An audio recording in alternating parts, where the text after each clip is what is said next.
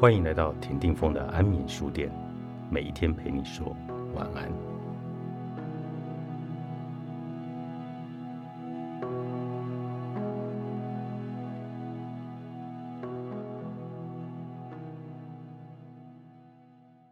没有结局的故事，有时候我就是会想起你，尽管我们已经陌生好久了，你在我生命中是那样强烈的存在过。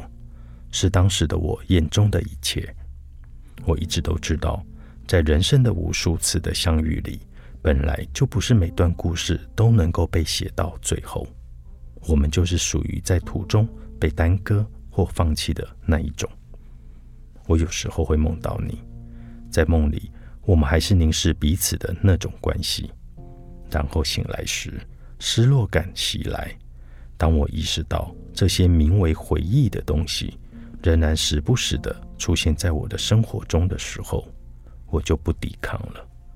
想起你是没有关系的，因为你曾经那么重要。这种感觉很奇妙。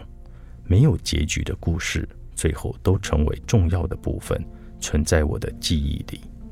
而我想起来的时候，像在旁观一本以自己为原型的主角的小说。心情如同剧情一般的高潮迭起，也可以感受到强烈的喜欢或者悲伤。但旁观者终究是旁观者，记忆再深刻都是别人的故事了。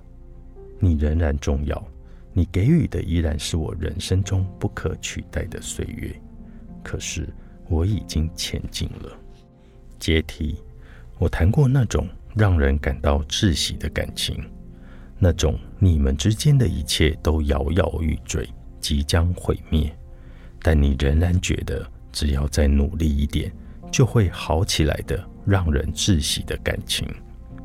经历了让人受伤的感情，花了一段时间理清关系，整理好自己之后，我知道了两件事：有些东西是修不好的，承受过背叛的感情尤其是。当你心里已经有了答案，剩下的就是忍一时痛，好好的道别。